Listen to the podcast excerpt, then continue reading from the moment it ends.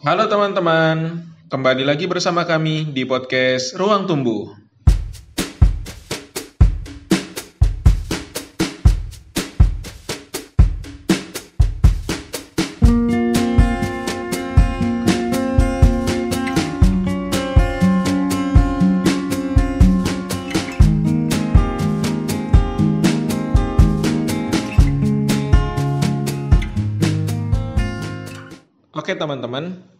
Kesempatan kali ini saya akan berbincang-bincang dengan Mbak Winda Ayu Febrianti eh, yang menjadi narasumber kita pada kesempatan kali ini yang nantinya akan membahas tentang keuangan di rumah tangga muda. Nah, beliau ini salah satu karyawan di e-commerce yang ya kayaknya familiar dan sering kita pakai juga ya.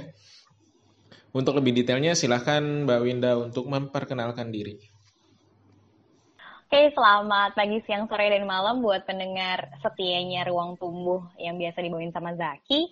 Aku Winda Ayu Febrianti, biasa dipanggil Winda. Sekarang seorang istri yang udah nikah sekitar hampir 2 tahun. Backgroundku uh, sama-sama pekerja karyawan swasta. Uh, kalau aku pribadi berangkat dari startup e-commerce, terus background kuliahnya dulu ekonomi manajemen pemasaran UI gitu. Nah di sini eh, katanya mau diajak ngobrol nih soal hmm. gimana sih kalau orang baru awal-awal nikah lah ya, yeah. pengantin muda gitu mengatur uh, keuangannya. Terlebih backgroundnya adalah uh, sandwich generation di kedua sisi gitu dari suami maupun dari istrinya gitu. Nah kebetulan kan background pendidikannya juga masih berkaitan lah sama ekonomi-ekonomi gitu ya. Dikit lah ya. Ya, Meskipun nanti pada teknisnya kan insting seorang istri dan suami itu yang akan menentukan. Iya betul, karena background dan goals itu akan menentukan juga sih gimana mereka akhirnya berkomunikasi untuk sepakat komit untuk uh, mengelola keuangannya. Gitu. Nah, uh, gini Mbak Win, ini kan temanya tentang perencanaan keuangan. Habis itu oh. lebih spesifiknya ke keuangan rumah tangga muda nih. Kalau menurut Mbak Winda Mbak Winda sendiri, penting apa sih kira-kira perencanaan keuangan itu? Apakah setiap individu atau pasangan itu harus punya perencanaan keuangan? Uh, menurut aku ketika sudah menjalani pernikahan, aku cukup menyesal tidak mempersiapkan uh, keuangan sejak masih single sih. Makanya nanti mungkin ada tips sedikit buat teman-teman yang belum menikah supaya bisa mempersiapkan diri lebih matang gitu karena balik lagi setiap waktu itu adalah kesempatan kita untuk menghasilkan pundi bukan hanya bekerja keras tapi juga gimana uang itu ketika kita simpan dia bisa muter lebih maksimal dibanding kita sekedar naruh di tabungan bank kayak biasanya gitu. Iya, apalagi kan kalau tadi disinggung soal sandwich generation, sandwich generation pasti kita nggak mau meninggalkan hal yang sama ke keturunan kita ya nantinya. Betul. Bahkan kita pengennya pensiun dengan bahagia ya. Iya.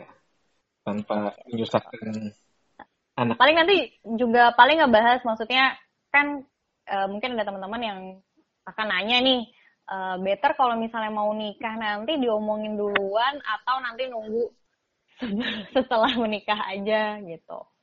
Nah, nanti mungkin sesuai pertimbangan aku bisa kasih suggest juga. Betul, betul, betul. Sebelum ke sana, uh, kita pengen tahu dulu nih kira-kira perencanaan seperti apa sih yang uh, Mbak Winda terapkan di dalam rumah tangga kecil Mbak Winda sendiri? Oke. Okay karena aku tergolong yang membicarakan masalah keuangan itu setelah menikah, karena memang proses saat mau menikah itu uh, cukup cepat dan tidak membicarakan uh, financial planning tuh secara mendalam dan detail gitu dulu gitu. Nah, uh, tapi seiring berjalannya waktu selama hampir 2 tahun kita juga mengalami beberapa penyesuaian nih dalam uh, menentukan pos-pos pengeluaran dan besaran budgetnya gitu. Nah, tapi yang aku kasih uh, suggest di awal, yang paling penting adalah mengenali diri kita, pasangan, juga uh, satu set lengkapnya, yaitu kan tadi ada tanggungan sandwich generation generationnya ya, apakah ada tanggungan keluarga berapa jumlahnya, uh, jumlah orang ya, jumlah orang, jumlah uh, percentage yang memang perlu kita support, terus uh, komponen apa yang bisa uh, jadi prioritas lebih dulu, mana yang enggak gitu. Jadi yang pertama memang menganalisi menganalisa kondisi kita. Apa sih yang sebenarnya kita punya nih sebagai seorang individu, istri dan suami, mana yang aset pribadi, mana yang aset bersama, terus uh, kita punya apa sih? Misalnya kayak motor, punya mobil, atau mungkin bisa jadi ada beberapa anak muda yang udah punya rumah gitu sejak dia uh, masih sendiri sebelum menikah gitu. Itu yang pertama, apa yang kita punya. Yang kedua adalah uh, kita punya pengeluaran wajib apa sih? Termasuk hutang.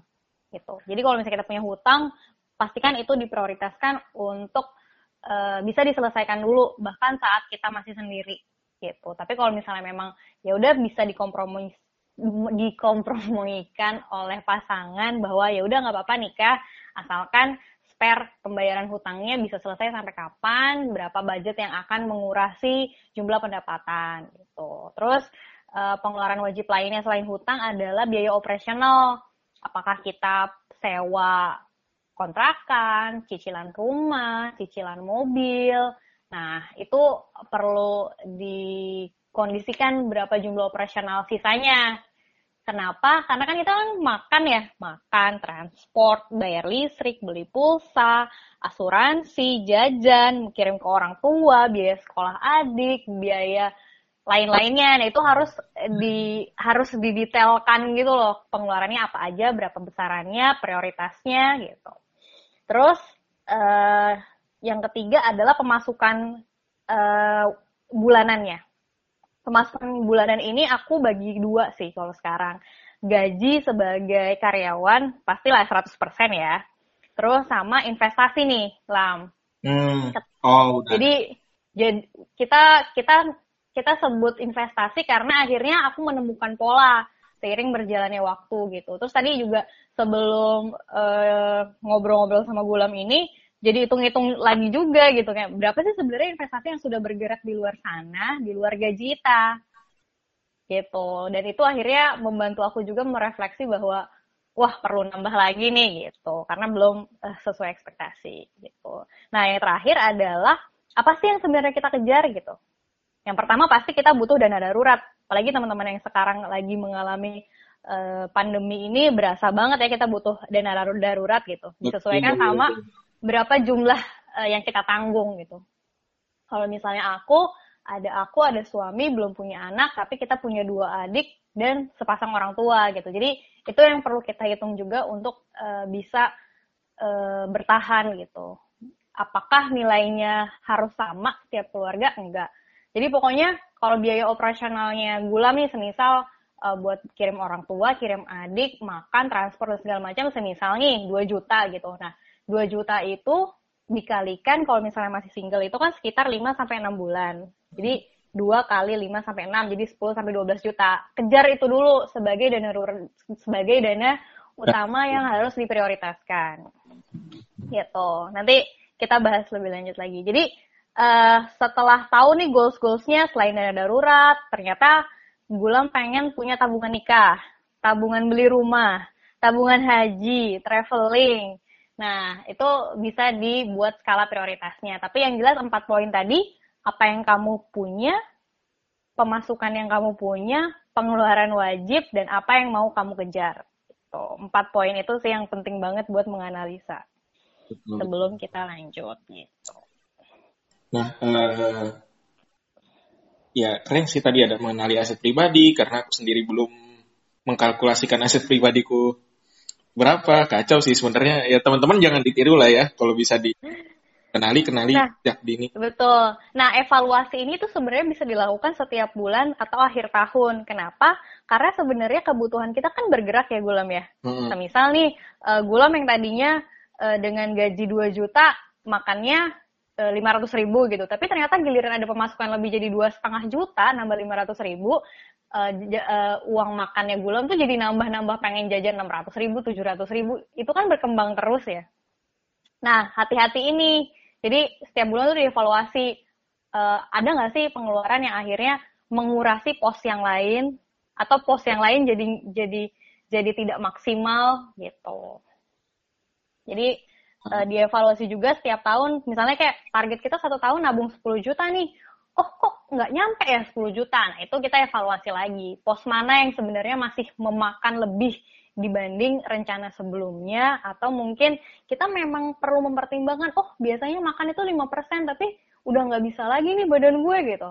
Harus ada suplemen tambahan beli madu beli multivitamin sehingga menambah pos itu. Jadi ya udah disesuaikan. Berarti entah menambah pendapatannya atau mengurasi pos yang lain pos jajan misalnya tuh yang penting madunya nggak meledak ya mbak iya Nah, uh, by the way, kalau boleh tahu nih, uh, dalam implementasinya, Mbak Winda itu pembagiannya pos-posnya apa aja sih yang ada di list di apa namanya? Ya di listnya Mbak Winda.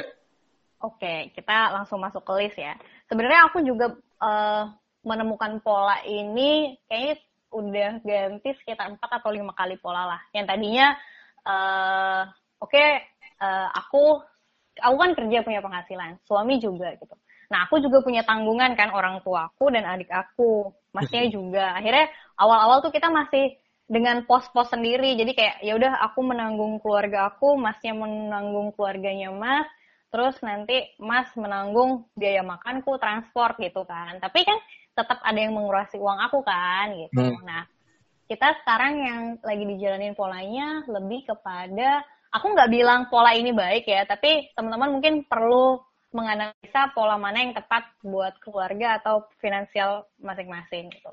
Akhirnya sekarang yang dilakukan yang kita lagi coba adalah uh, seluruh penghasilan suami menutupi seluruh pos termasuk pos kebutuhan keluarga aku, pos kebutuhan keluarga Mas, pos operasional kita, pos tabungan, dan uang aku utuh. gitu. Jadi uang aku bener-bener full ditabung gitu. Dan satu hal lagi sih, suami itu kan wajib menafkahi istri ya. Hmm. Nah, jadi selain operational cost sama tabungan, pastikan ada nilai yang diberikan ke suami untuk entah itu biaya perawatan, memanjakan istrinya atau sekedar memang disepakati, oh ya udah istrinya pengen nabung beli emas gitu. Ya itu udah haknya. Tapi yang jelas pastikan ada nominal serah terima sebagai uh, nafkah dari suami ke istri di luar pengeluaran-pengeluaran pos gitu. Jadi gengs, bukan tanpa alasan, akhirnya kita memutuskan untuk mengubah pola pengelolaan ke keuangan rumah tangga. Kenapa? Karena yang sebelumnya aku kan e, perempuan single punya penghasilan bisa menuhin kebutuhan keluarga gitu. Kenapa aku harus minta sama suami gitu kan? jadi suami tuh dulu awal-awal ngasih uang ke aku in bulky gitu sebagai nafkah dan aku tetap uh, punya gaji yang aku keluarin untuk biayain keluarga aku nah itu kan biasa aja gitu kan di awal-awal nikah gitu ternyata ketika kita ubah di mana suami memenuhi seluruh pos pengeluaran termasuk membiayai keluarga aku itu tuh rasanya uh, bener yang diajarin sama Islam gitu di mana kalau suami wajib menafkahi istri gitu karena memang perempuan sendiri ngerasa dilengkapi, ngerasa utuh, ngerasa dilindungi gitu. Dan sebagai seorang suaminya juga jadi ngerasa dia pemimpin yang bisa memenuhi seluruh kebutuhan istrinya gitu.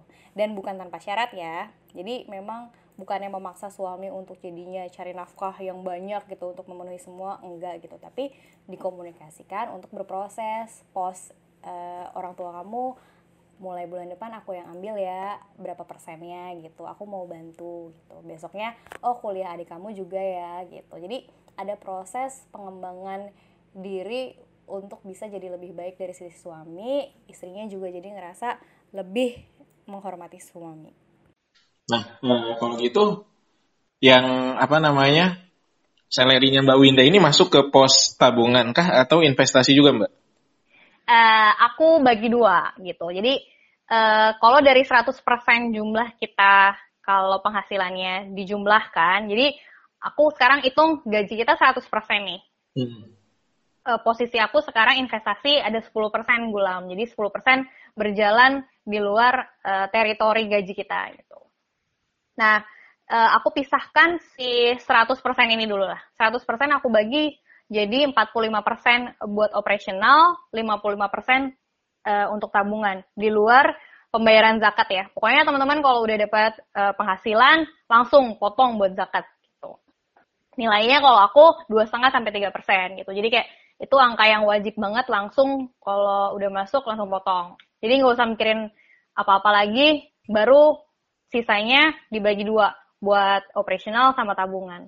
Nah, kalau misalnya operasional, aku uh, range-nya di 45% dan tabungan 55%. Gitu, Gulam. Nah, si operasional ini buat apa aja sih? 45% ini aku bedah ya. Uh, Alhamdulillahnya kan sekarang aku tidak dalam posisi punya hutang ya, Gulam. Aku nggak punya cicilan apa pun. Uh, jadi sejauh ini uh, agak agak jelas gitu pengeluarannya. Nah, operasional yang pertama paling uh, paling besar adalah sebenarnya di aku sekarang biaya sekolah adik. Gitu. Ya, itu operasional. Iya. Termasuk keluarga ya. Yes, aku masukin itu ke operasional karena itu sesuatu hal yang nggak bisa diganggu gugat. Kalau misalnya jumlah tabungan, jumlah investasi masih bisa kita sesuaikan, tapi kalau misalnya kewajiban kan beda ya Gulam.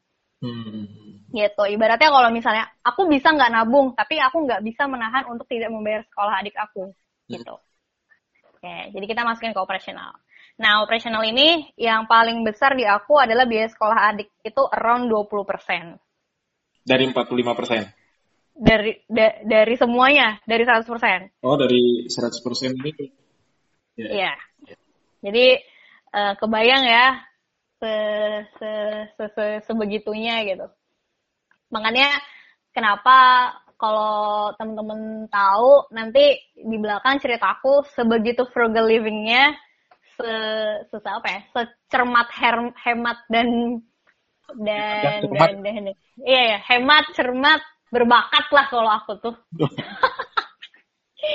Karena memang harus mikir mikir terus gitu. Maksudnya kayak aduh pengen ini kurangin pos apa lagi ya aduh pengen jajan jadi harus mikir terus Oke, 20% tadi biaya sekolah adik, terus 10 persennya kirim ke orang tua.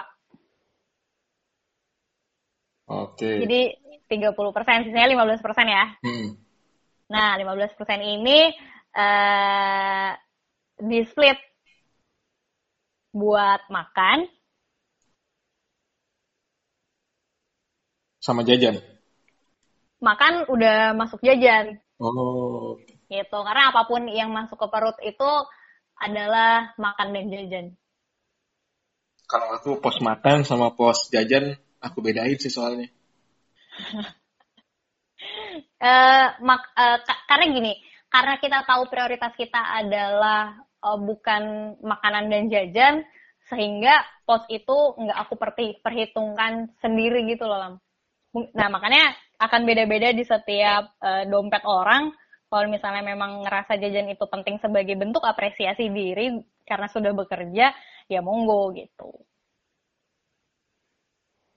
Oke, itu uh, terus makan ini aku hargain sekitar uh, 7%.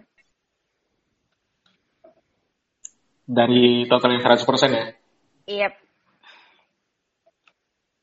Hmm. Oke. Sisanya tinggal 8% lagi berarti. Oke, oh. 8 per, 8 persen larinya ke mana? Ke listrik bulan 3 persennya.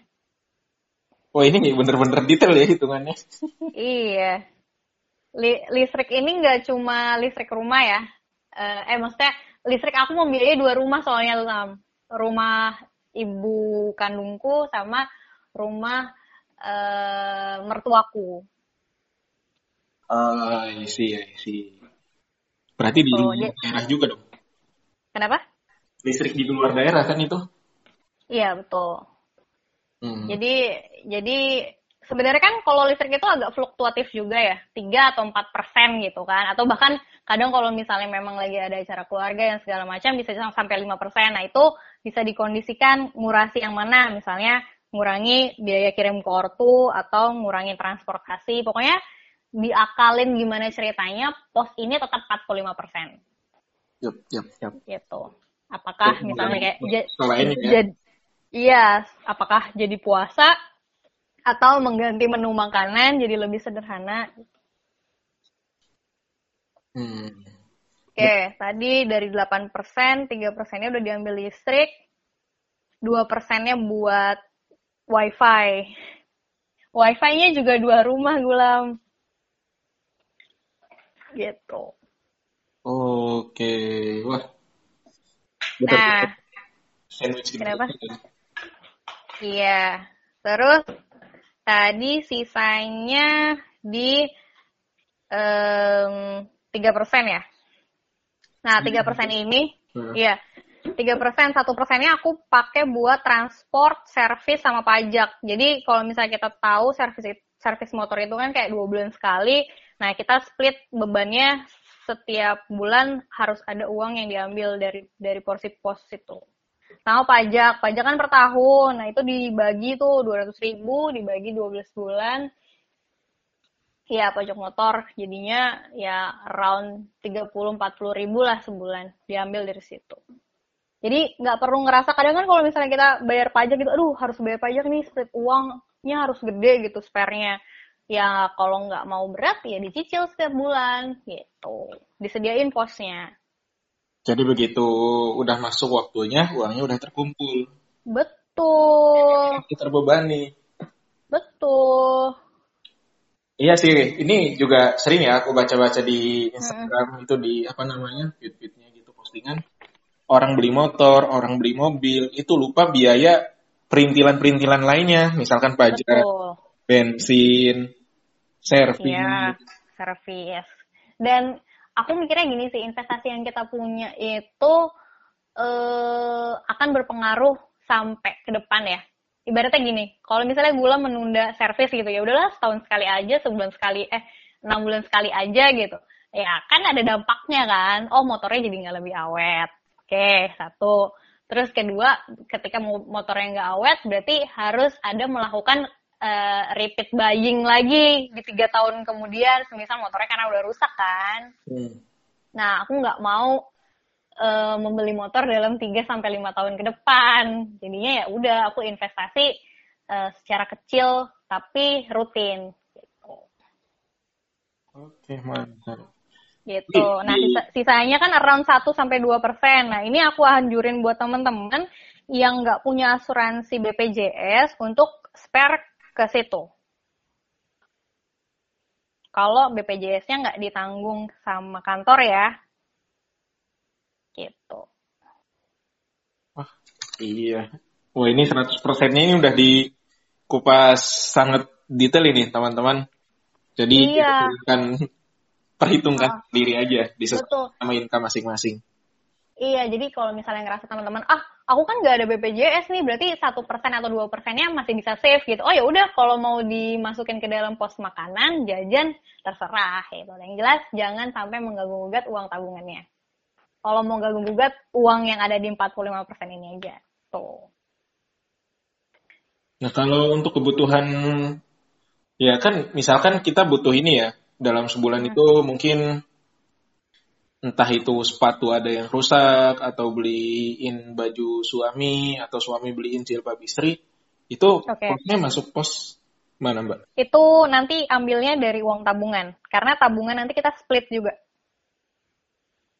Oh gitu. gitu. Yang jelas ini operasional yang ibaratnya kalau kalau ba- sesuatu yang rusak dan itu penting buat kita sehari-hari, itu kan berarti termasuk yang darurat Hmm. gitu.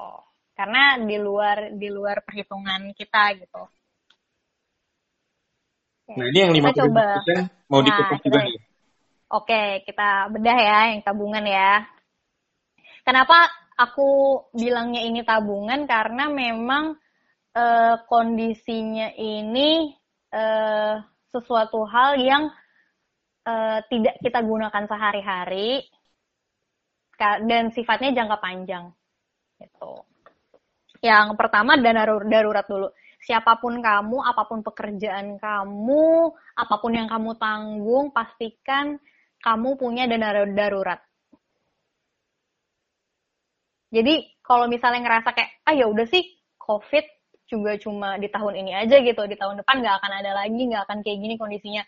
Hey, semua tantangan hidup itu akan berbeda-beda bentuknya. Misal, apakah e, nanti kantor kamu nggak stabil kondisinya gitu, atau mungkin kita sakit di luar yang ditanggung BPJS, misal, atau misalnya e, rumah yang kita tinggalin ternyata ada bocor atau sesuatu hal yang sangat e, tidak kita inginkan tapi bisa terjadi. Nah, itu bisa digunakan nih dana daruratnya sejumlah yang tadi kalau misalnya kamu single 5 sampai 6 bulan dari jumlah operasional kamu, terus 8 sampai 9 bulan ketika kamu berpasangan. Nah, 12 bulan ini kalau kamu punya satu anak dan tambah empat bulan lagi jika kamu nambah anaknya lagi. Misalnya kayak, oh anaknya tiga, oh berarti nambahnya delapan bulan lagi, jadi sekitar eh, dua puluh bulan gitu. Jadi teman-teman bisa menyesuaikan nih berapa mau punya anaknya, berapa dana yang disiapkan, dana daruratnya, dana pendidikannya, gitu. Oke, uh, dana darurat itu aku uh, estimasiin 10% dari gajiku bulanan dan kondisinya uh, punya limit. Tadi kan limitnya adalah si berapa bulan jumlah yang kita tabung ya? Iya. Nah, itu sampai penuh. Kalau udah penuh, geser persentasenya ke yang lain. Gitu. Oh, berarti kita optimalin kita optimalin dulu nih sampai batas maksimal yang tadi entah itu 8 kali pengeluaran operasional bulanan Betul. Kalau udah penuh, itu bisa digeser ke yang Betul. lain. Semisal kalau misalnya, oh dana daruratnya Gulam butuhnya 10 juta gitu. Nah, kalau misalnya tadi, kalau Gulam ternyata butuh sepatu nih harganya 200 ribu. Nah, Gulam boleh mengurasi 200 ribu dari si uh, 10 juta tadi, tapi bulan depan dipenuhin lagi 200 ribunya gitu. Jadi ini kayak celengan yang harus penuh kalau kepake dikit ya udah penuhin lagi.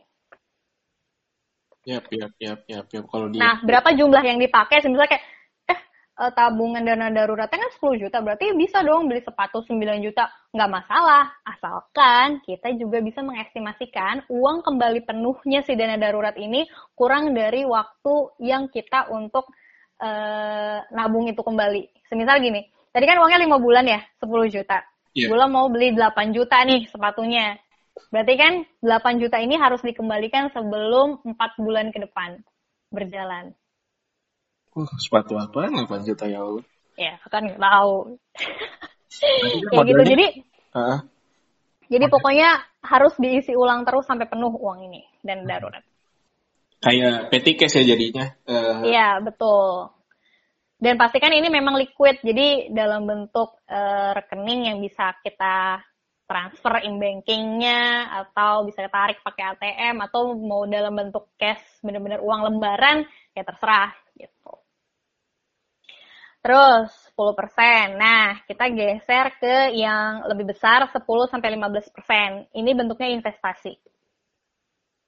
Investasi ini bisa banyak juga. Investasinya berupa entah nabung di saham, beli emas, entah investasinya leher ke atas kalau kata Alia gitu ya Lam ya.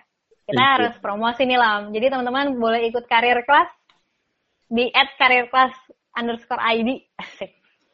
Iya, karena kan eh, investasi yang paling utama ketika kita belum mampu untuk di saham ataupun lain-lain, yang pertama adalah investasi layar ke atas. Percuma kita main saham, ternyata kita nggak ngerti kan cara main sahamnya juga kayak gimana. Betul.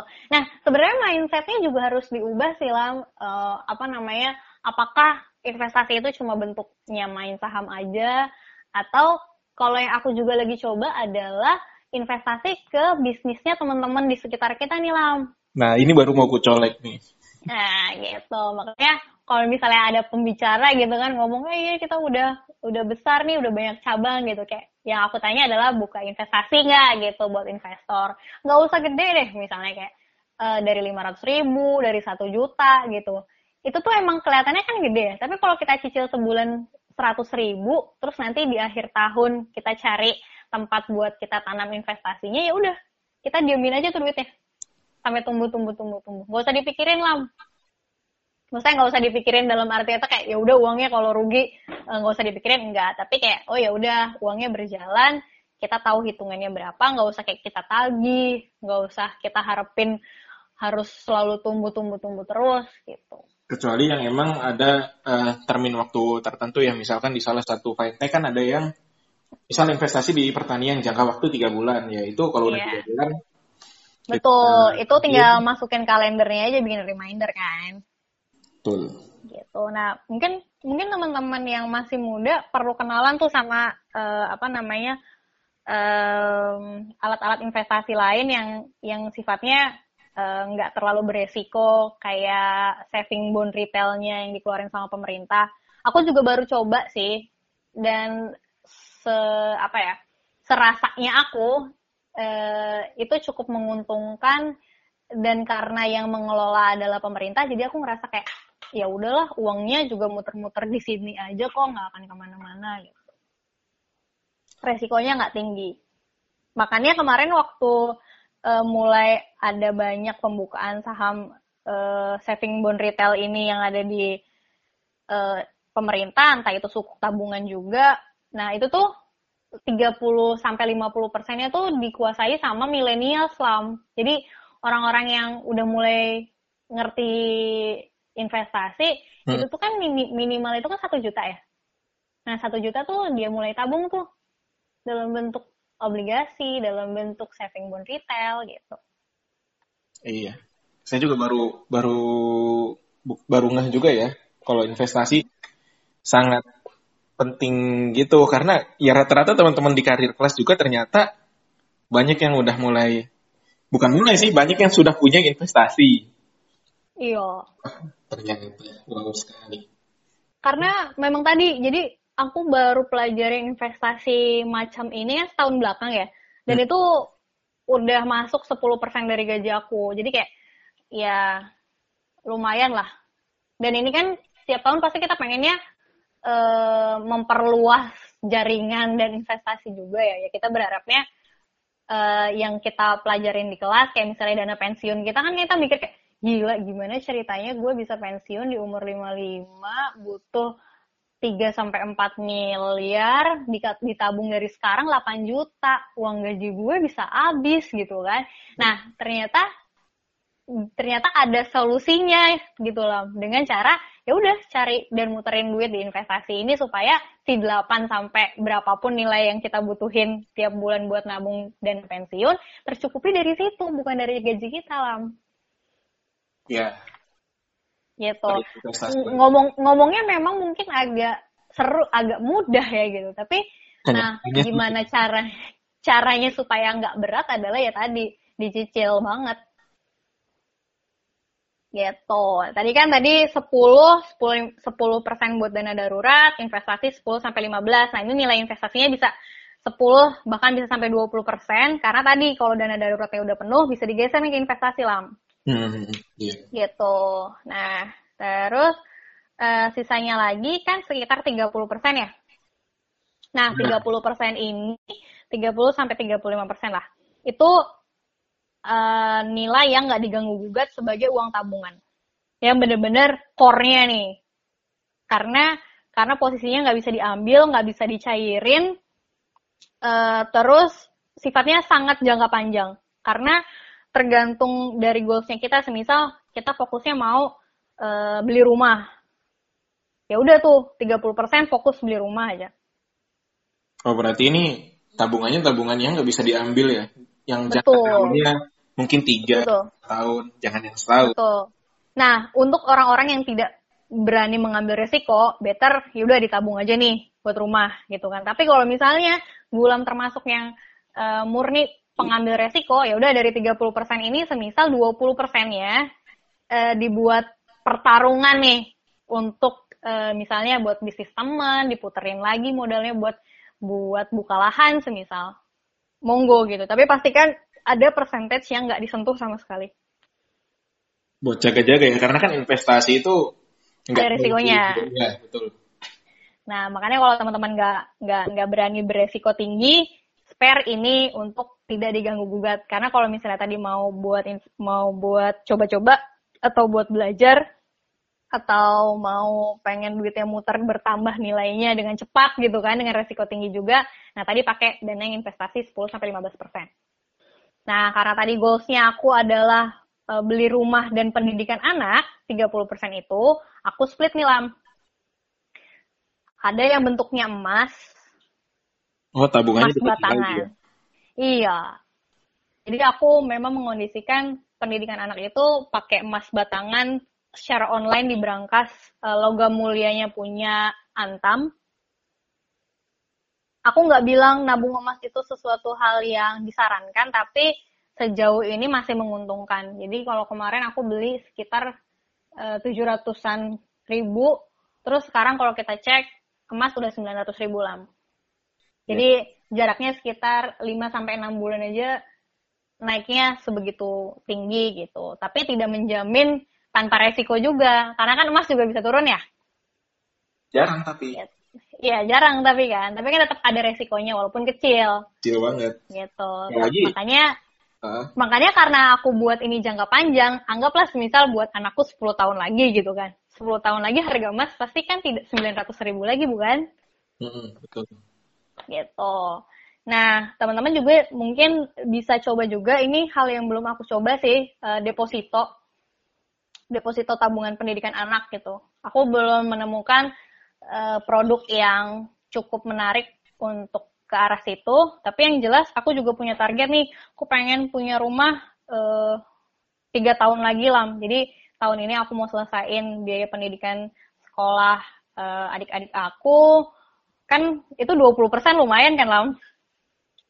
Nah, ketika itu, ketika itu udah selesai, berarti masuk dong ke si tabungan rumah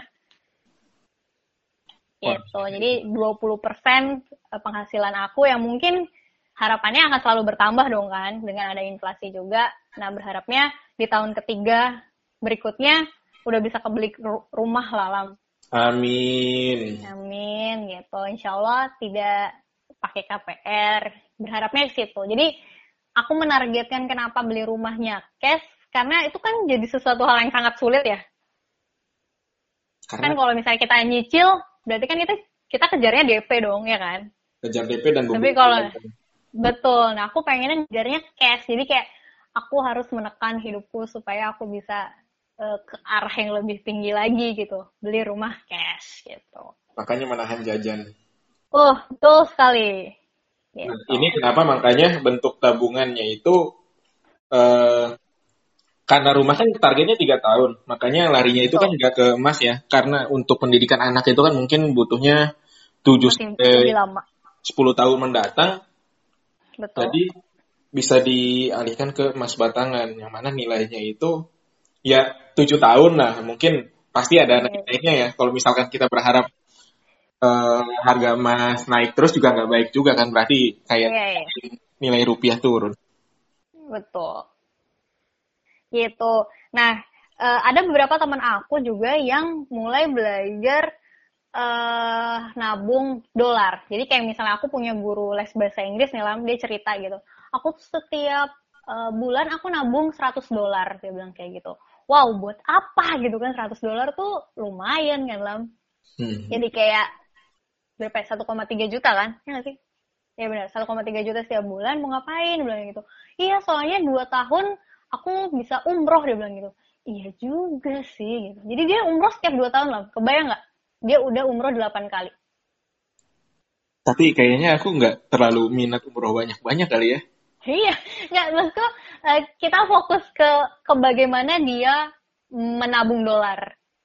Iya iya iya, iya. umroh jadi sebegitu mudah dan visibelnya buat dia kan. Kayak kita liburan ke Jogja ke Bandung gitu kan Iya, dua tahun. Karena tahun. karena ada kebiasaan nabung dolar dan dolar itu kan dijadikan mata uang uh, buat internasional. Jadi kalau dia mau pergi ke negara negara yang mana aja tuh segampang dan semudah itu.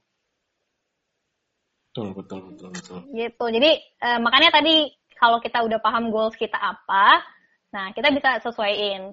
Semisal kalau misalnya tabungannya adalah tabungan haji, nah itu bagus banget juga kan buat uh, nabung dolar, karena kan memang uh, secara currency uh, masih bisa make sense gitu kan, nilai tukar uangnya uh, nyambung lah gitu. Iya, aku baru kepikiran malah tabungan dolar itu. Betul. Nah, tapi tapi ada resiko juga dari nilai uang gitu. Jadi kalau nilai uang itu kan bisa turun juga kan. Sesuai sesuai gimana kondisi negara adidaya dan negara kita. Makanya ada resikonya juga. Nah, apakah teman-teman bersiap dengan resiko itu? Kalau misalnya enggak, ya udah nabung mata uang sendiri aja. Gak apa-apa. Gitu.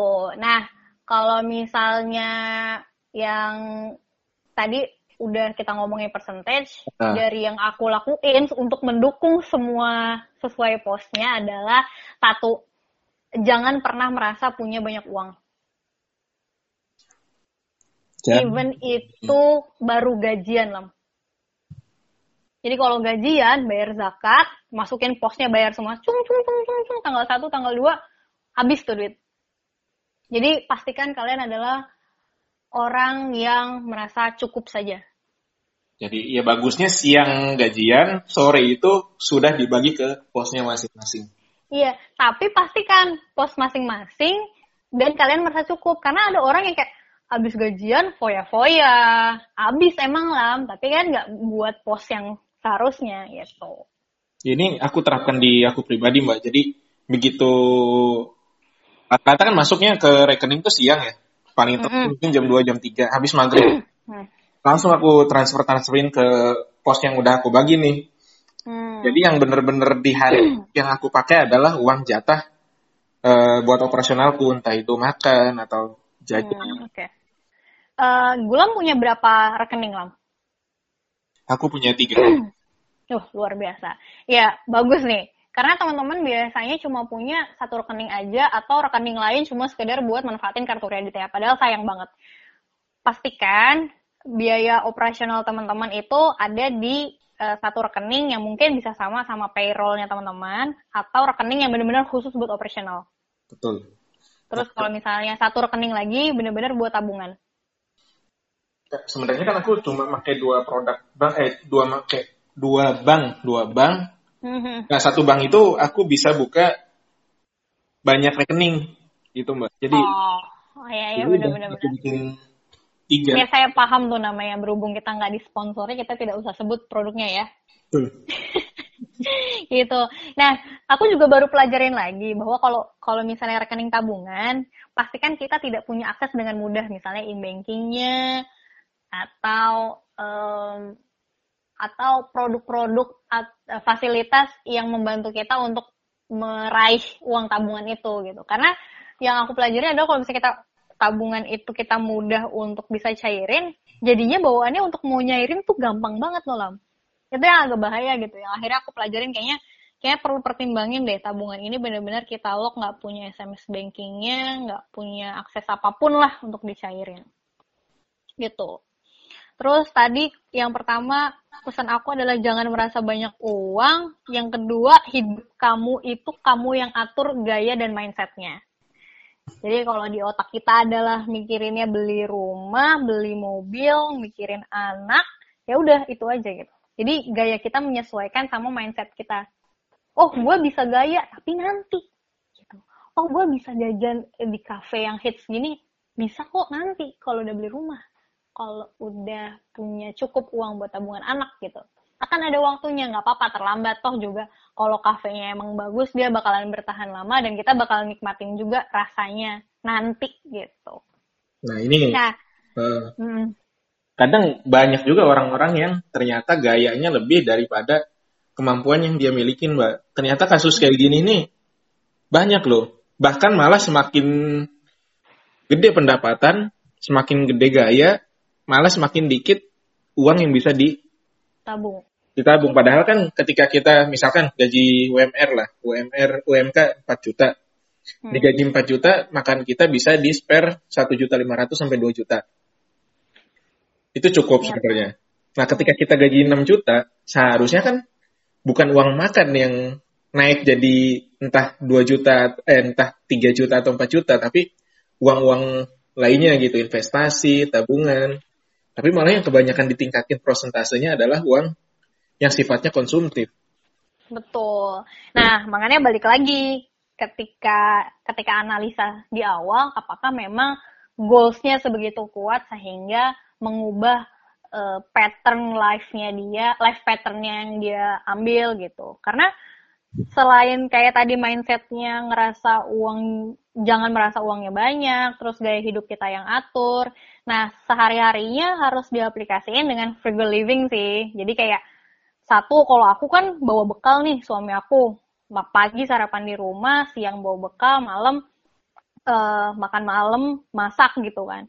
Nah, ini tuh bener-bener nge-reduce cost seminimal mungkin dan itu juga ngejaga supaya suami aku juga sehat karena kan kayak aku memastikan gitu mak makanannya nggak yang mengandung micin nggak yang aneh-aneh sehingga kayak risiko untuk sakit karena makanan yang sembarangan juga hampir nggak ada gitu doang jadi eh, tadi satu bawa bekal. Terus kan kadang juga anak kosan atau orang-orang yang baru nikah pengennya hidup gampang ya karena udah capek kerja males eh, ngelaundry. Jadinya jadinya pokoknya pengennya ringkas aja kirim ke laundry tinggal ambil gitu. Padahal sebenarnya kalau kita nyuci nyetrika baju sendiri itu ngeredus uh, cost lagi lebih banyak gitu. Terus kalau misalnya uh, weekend apakah kita harus ngegaul kalau misalnya kita nggak ke cafe kita nggak hidup gitu? Oh men nggak usah pikirin itu. Silaturahmi boleh gitu. Kita bawa hantaran bawa buah bawa makanan. Tapi tapi kan itu nggak akan seberapa besar dibandingin kalau misalnya kita ngegaul di kafe berlama-lama mesen makanan yang mahal. Terus nggak uh, ada nggak ada faedahnya juga gitu. Mending uangnya bu buat kita investasi belajar beli buku ikut kelas online gitu. Dan yang terakhir sama mungkin beberapa kali orang selalu nanya kayak kenapa sih uh, Winda sama suami tuh barangnya itu itu aja jarang ganti? gitu. Nah kalau aku sih prinsipnya uh, soal fungsi ya, selama barangnya tidak uh, rusak, tidak menurunkan uh, nilai kesopanan, misal kayak kalau bajunya nggak bolong ya nggak usah diganti gitu. Terus kalau misalnya uh, sepatunya nggak rusak, ya udah pakai aja terus. Dan aku juga ketika memang memilih barang yang kualitasnya bagus, nggak uh, selalu mahal gitu. Kayak misalnya aku pakai sepatu, sepatu yang penting fungsinya beda sepatu olahraga oke okay, gitu kan nggak mungkin kita pakai sepatu pantofel kan nah aku kerja sehari-hari pakai pantofelnya juga yang sepatu jelly yang harga empat puluh ribu gitu lah kenapa? Karena satu masih bisa awet 6 sampai tujuh bulan nyaman murah uh, dan modelnya juga masih sopan dipakai ke kerja gitu. Ya udah aku nating tulus sama orang bilang kayak ih itu harganya murah gitu. Ih kok kerudung lo murah banget sih? Harganya tiga puluh ribu ya buat gue. Selama menutup aurat tidak menerawang warnanya tidak aneh-aneh go ahead gitu karena kepala-kepala gue yang bawa juga gue kenapa harus mikirin orang gitu iya uh, menarik ini ini lanjut kalau, lanjut terus Iya, jadi kalau misalnya orang bilang kayak, ih kenapa sih uh, hemat banget diajak jajan susah gitu. Ya gue mau beli rumah. Kalau lo punya uang dan lo nggak punya tujuan ke mana, ya itu urusan lo gitu. Kecuali lo ngomentarin, uh, eh kok eh, nggak uh, jajan sih? Iya nih soalnya mau beli rumah. Ah ya udahlah, rumah lo gue beliin aja sini gitu. Oh, gue jajan gitu pasti. Masalahnya iya. kan nggak ada orang yang kayak gitu kan. Iya, iya, iya. iya sama sa, sama kayak orang nanya kayak kayak kenapa belum punya anak? gitu. Oh iya memang Tuhan belum kasih dan sambil mempersiapkan uang pendidikan anaknya juga gitu. Kecuali dia bilang gitu ya udah sana bikin anak nggak usah kerja. Gua kasih duit satu miliar per bulan gitu. Buat lo selama lima tahun. Oh ya udah wah fokus gua akan uh, memproduksi anak lah kalau kayak gitu kan. Jadi kayak kayak omongan orang dibalikin aja ke hal-hal yang emang hampir nggak mungkin juga dia untuk lakuin sih. Itu aja. Betul, betul, betul, betul. Nah ini kita udah kupas tadi presentase-presentase apa namanya pembagian ininya ya, pos-pos keuangannya. Mm-mm. Tapi kan ini buat yang berkeluarga ya lah. Mungkin akan sangat butuh penyesuaian buat teman-teman yang tadi uh, mungkin masih single, terus mungkin yang masih di UMP rate-nya gitu. Nah, iya betul. Nah, sekali lagi buat teman-teman, ini adalah case yang dijalankan oleh Mbak Winda sendiri yang diimplementasikan di dalam rumah tangganya. Ini juga kan uh, pola ini berjalan sudah berubah berkali-kali ya, beberapa kali sudah berubah karena ada penyesuaian-penyesuaian bagi teman-teman juga. Ya mungkin uh, pembahasan kali ini bisa jadi inspirasi yang nantinya bisa disesuaikan juga gitu. Betul sekali. Nah, uh, ke pertanyaan selanjutnya. Cuma ini kayaknya udah 50 48 menit. Kayaknya kita lanjut di sesi selanjutnya ya, Mbak. Oke, siap. Oke, ya. Mungkin uh, teman-teman pendengar Ruang Tumbuh nggak terasa udah 48 49 menit kita ngobrol berbincang-bincang tentang keuangan rumah tangga muda. Ternyata uh, banyak alokasi pos-pos yang memang harus dipersiapkan. Bagi teman-teman yang sekarang masih single, mumpung belum berkeluarga, bisa disiapkan lebih dini lagi gitu. Jadi Eh, ketika kita sudah berkeluarga kita udah punya gambaran atau bahkan kita sudah ngisi pos-pos yang ada. Uh, ini ada pertanyaan selanjutnya itu tentang komunikasi yang dibangun Mbak Winda uh, bersama suami itu seperti apa nih untuk uh, manajemen finansialnya. Tapi ditahan dulu, kita lanjut di sesi berikutnya. Oke. Okay. Oke, okay, sampai ketemu lagi. Dadah teman-teman ruang tumbuh.